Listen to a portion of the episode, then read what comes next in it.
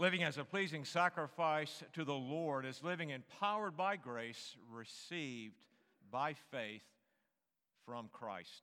Let us pray. Father, as we come to your word this morning, open our hearts, enable me to be a faithful preacher, enable us to be faithful hearers, transform us to your word. May we not be conformed to this world. In Christ's name we pray. Amen. Hebrews chapter 13, verses 9 through 16. Do not be led away by diverse and strange teachings, for it is good for the heart to be strengthened by grace, not by foods, which have not benefited those devoted to them. We have an altar from which those who serve the tent have no right to eat. For the bodies of those animals whose blood is brought into the holy places by the high priest as a sacrifice for sin are burned outside the camp. So Jesus also suffered outside the gate in order to sanctify the people through his own blood. Therefore, let us go to him outside the camp and bear the reproach he endured. For here we have no lasting city, but we seek the city that is to come. Through him, then, let us continually offer up a sacrifice of praise to God, that is the fruit of lips that acknowledge his name. Do not neglect to do good and to share what you have, for such sacrifices are pleasing to God. This is the word of the Lord. You may be seated. Our refrigerator in our kitchen is adorned with priceless art, art that was offered to us. And you would look at these pieces of artwork and you would wonder why on earth would anyone keep these on their refrigerator. They probably belong in the trash. But to Renee and me, they are masterpieces because they're drawn by our grandchildren. The relationship is what makes the difference. That's what makes them priceless to us. Of course, we receive them as if someone was giving us a Rembrandt. Well, maybe not quite that, but you get the point that I'm making. And here's the question for us today What are we offering to God? Last week we focused on the practical implications of holding fast in Christ by faith in living a virtuous life. And today we are focused and looking at the practical implications of holding fast in Christ by faith by living as a sacrifice to God. The flow of the author's argument may be understood in this way Grace empowers the Christian life.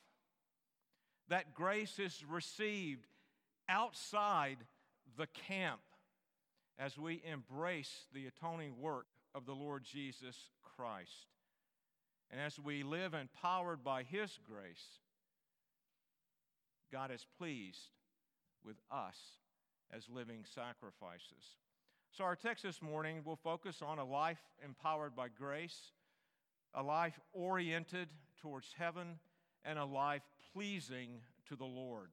First, what are we offering to God? A, a life empowered by adding works righteousness to faith or a life empowered by grace? Well, verse 9 tells us it's a life empowered by grace. The author declared, as we considered last week in verse 8, that Jesus is the same yesterday, today, and forever. That is, he is fixed, he is unchangeable. Christian doctrine is fixed, it is unchangeable. We have a fixed orthodoxy.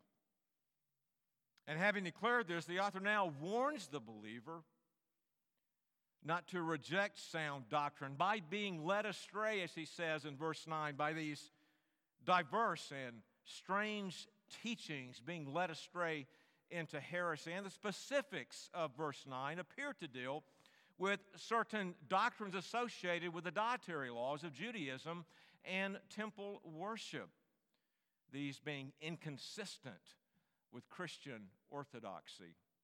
Several years ago, a young man lived, who lived in another city who attended a church in another denomination. In other words, you don't know him at all. Was rather quick to tell me that he had given up dessert for Lent, Lent being the 40 days before Christmas. And he proudly spoke about the fact that this, this act of not eating dessert for those 40 days would somehow make him more uh, spiritual, would be of benefit to his heart.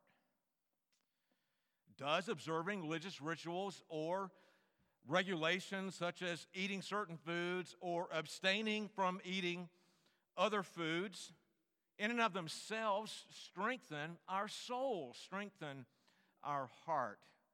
The author here in Hebrews not only rejects the notion that food and drink strengthen the heart, but actually says if you buy into that,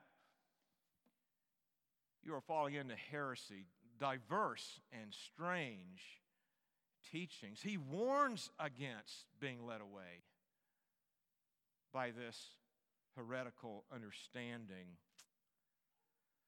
The likely problem addressed here in verse 9 was the original recipients of this letter were being pressured to forsake Christ, as I've said just about every sermon that I've preached out of Hebrews, pressured to forsake Christ and to embrace Judaism, and they were probably compromising. They were probably engaged in syncretism. Yeah, I believe in Jesus, but you know what? I think I'm going to hang on to those dietary laws of Judaism and temple worship. And the author has already stated that gifts and sacrifices concerning food and drink and various washings cannot perfect the conscience. That is, cannot touch the soul. Look at chapter 9 and verse 10. Listen to what Paul said in Romans 14, 17. For the kingdom of God is not a matter of eating and drinking, but of righteousness and peace and joy in the Holy Spirit. Colossians 2, 16 and 17. Therefore, let no one pass judgment on you in questions of food and drink, or with regard to a festival, or a new moon, or a Sabbath these are shadows of things to come, but the substance belongs to Christ. And 1 Corinthians 8 8, very clearly, food will not commend us to God. We are no worse off if we do not eat, and no better off if we do. Do we still hang on to works righteousness, thinking adding our human effort, even our righteous acts to faith in Christ will somehow benefit us spiritually, make us more acceptable to God, give us a closer walk with God. Well, let me tell you something. The Apostle Peter, the Apostle Peter tried this. God told Peter in the vision of the unclean and clean animals. Remember in Acts 10, the sheet came down. Peter was on the rooftop, saw this vision, clean and unclean animals in the sheet. God basically saying, Peter, the distinction between clean and unclean animals is abrogated. That distinction that separated Jew and Gentile is no longer in effect. You can associate with Gentiles. And right after that, what do, what do we see? Peter going to Cornelius' house, entering in, fellowshipping with these Gentiles, preaching the gospel, conversion takes place. It was about 13 years after Acts chapter 10. Peter compromised. Syncretism. He bought into the circumcision's party diverse and strange teaching that Gentiles had to observe the rite of circumcision, had to obey the dietary regulations, had to observe these special days in order to be a first class, real Christian. In other words, Peter bought into a person's work righteousness being added to their faith in Christ. Syncretism. And Paul's response to Peter was as stern as Paul ever got. He not only charged Peter with embracing a gospel that was no gospel at all, but he said, Peter, be accursed. Peter, be damned. Peter, be anathematized.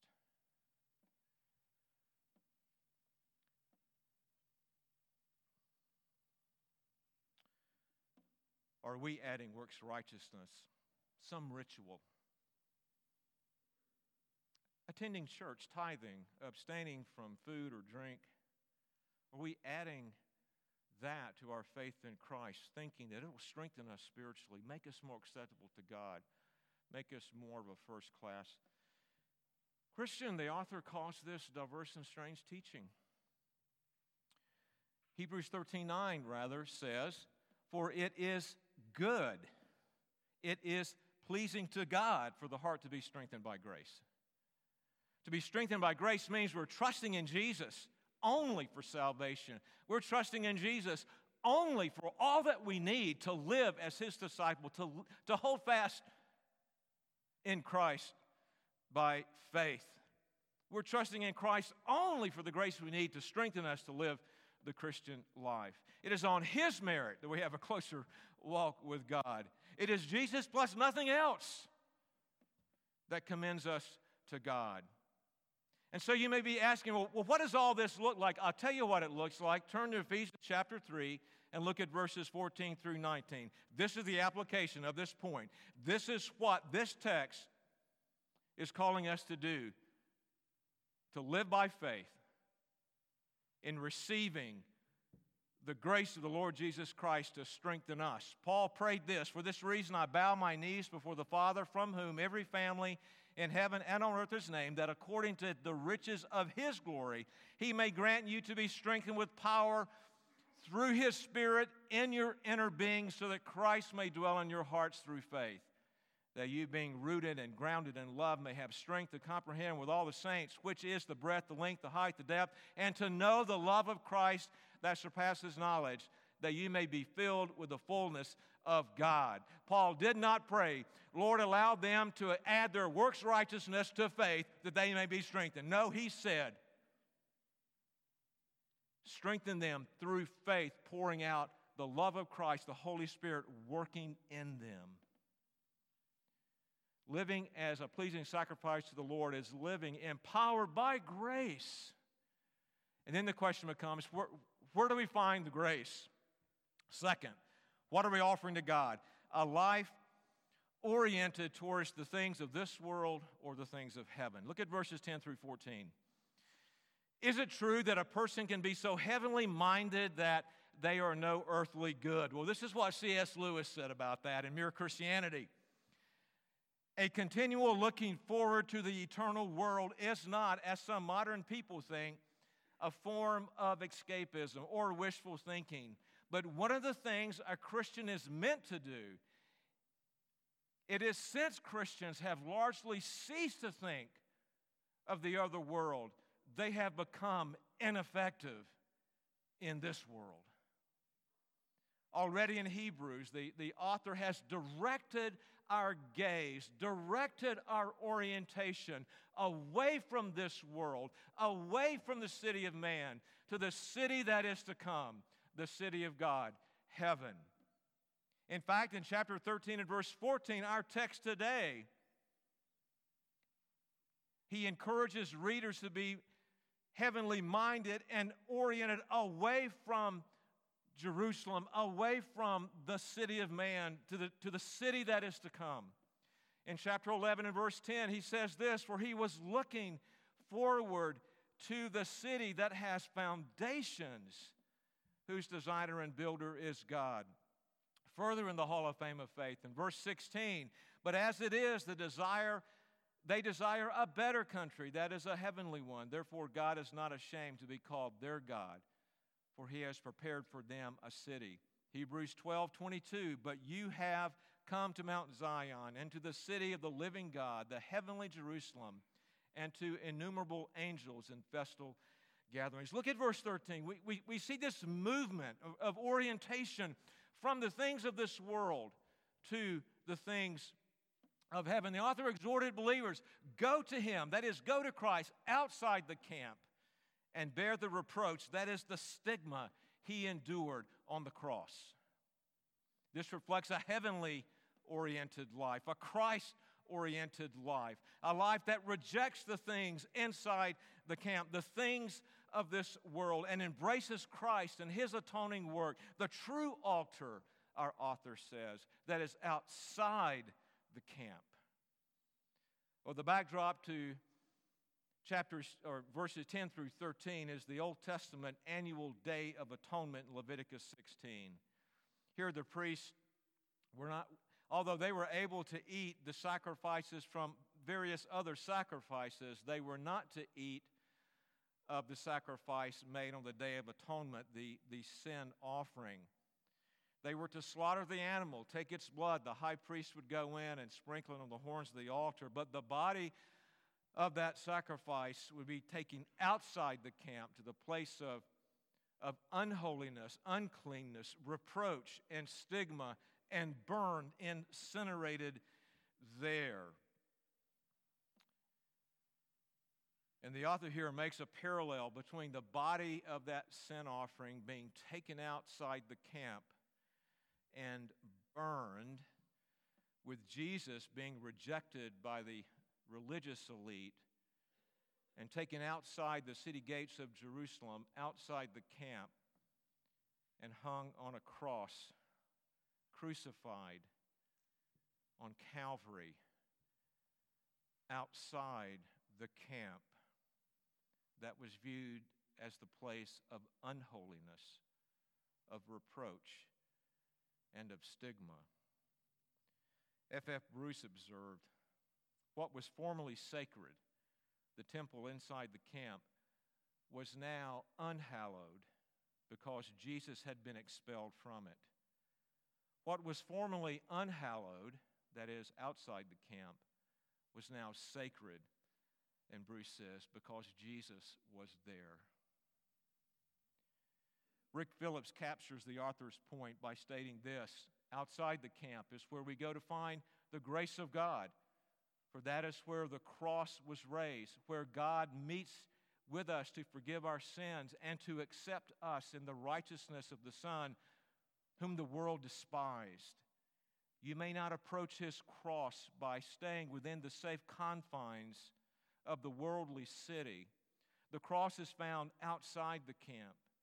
If we want to be joined to Christ and His salvation, there is no way for us to avoid bearing the disgrace with which He was sent outside the camp.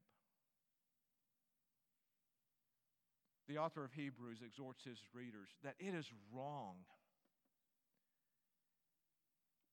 It is heresy to, to continue to attempt to, to stay connected to the old ways of the Mosaic law.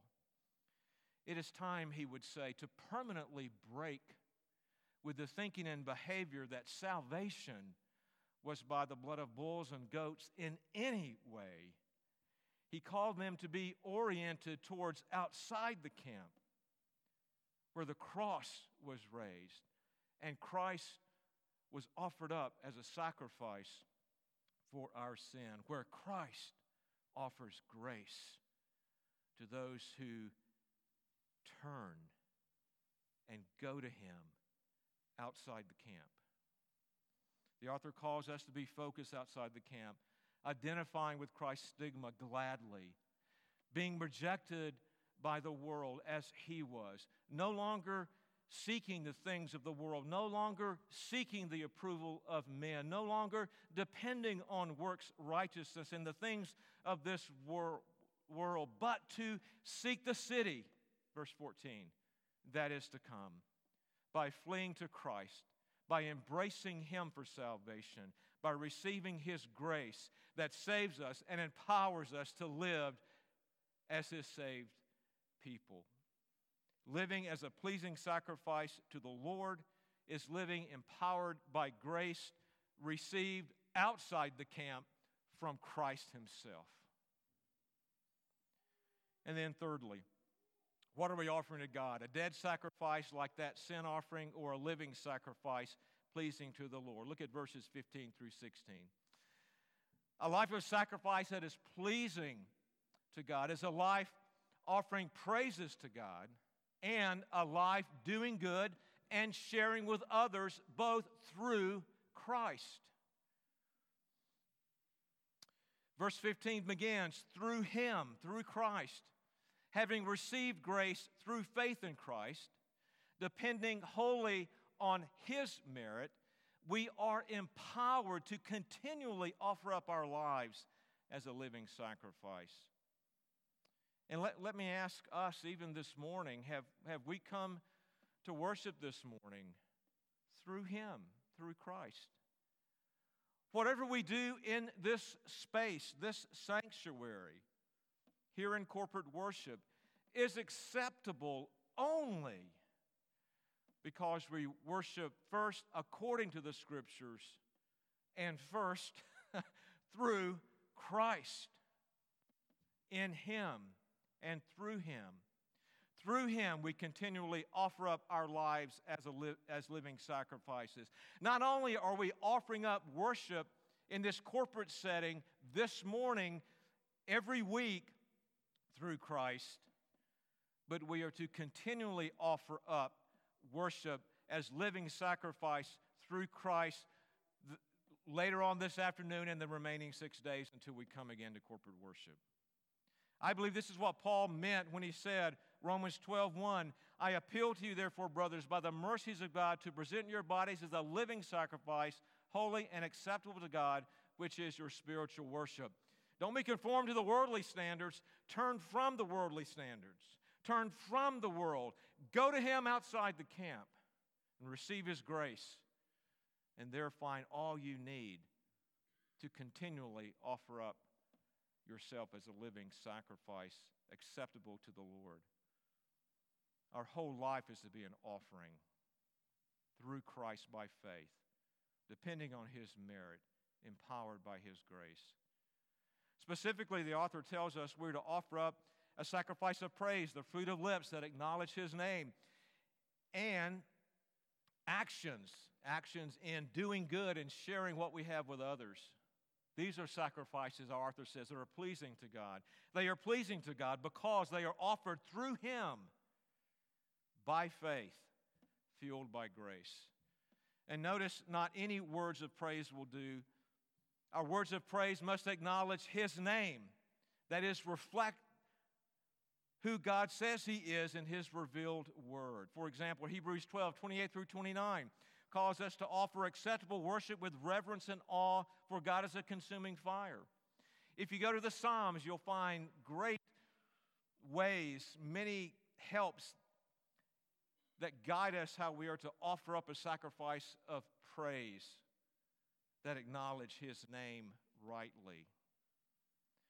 It's interesting that the writer here calls the sacrifice of praise, the fruit of lips. This is actually taken from Hosea 14 and verse 2 that Jason read earlier.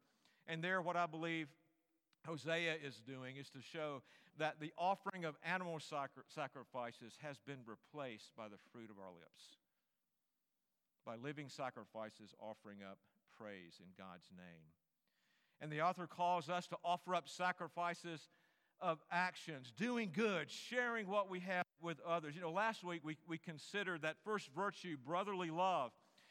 And, and I believe that kind of encompasses doing good and sharing what we have as well. We reflected last week on one way that we can show brotherly love is to participate in the Crates for Ukraine that, that was mentioned earlier this morning. Love our brothers in Ukraine by meeting their needs, by doing good to them, by sharing with them what, what we have.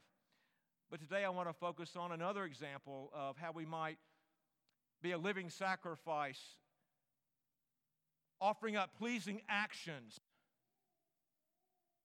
to God, doing good and sharing with others in actions fueled by grace and offered through Christ by faith in championing the sanctity of life, especially the life of the unborn.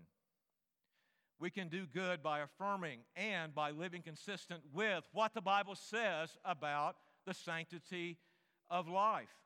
We can take actions to promote the sanctity of life. We can stand against abortion. We can minister grace to those who have been wounded by abortion. We can share our resources with those ministries like Deeper Still and Caring Hearts and other ministries that are joining hands together to fight for life and to stand against abortion in our land. We can vote consistent with a pro life agenda. Yes, I said vote consistent with a pro life agenda.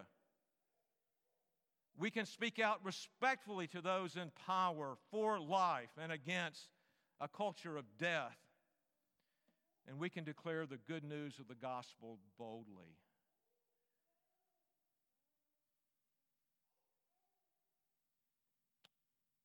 Are we living, doing good, and sharing with others? These are just a few examples.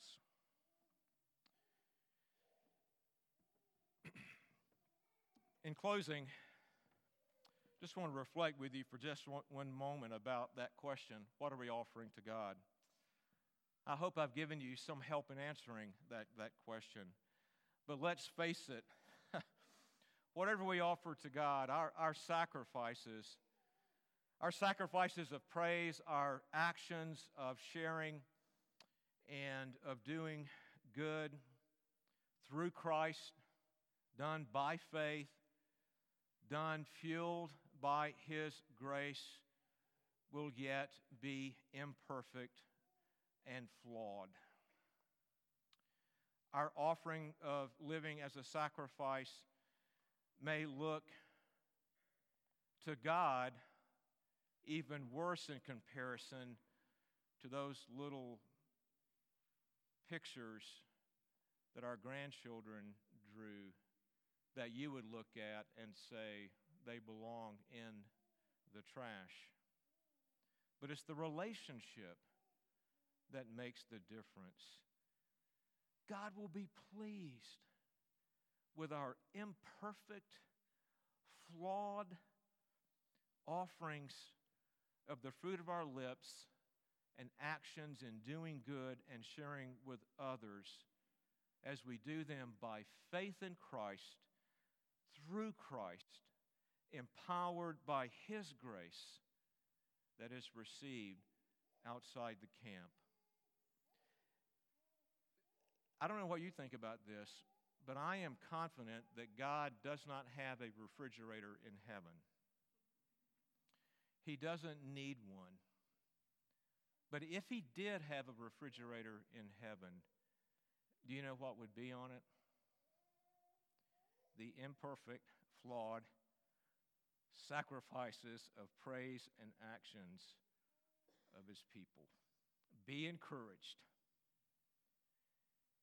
Trust Jesus. Through him, fueled by his grace, seek to do good and to offer up the fruit of your lips in praise to Him. Living as a sacrifice that is pleasing to the Lord is by faith through grace that is received from Christ outside the camp. Let us pray.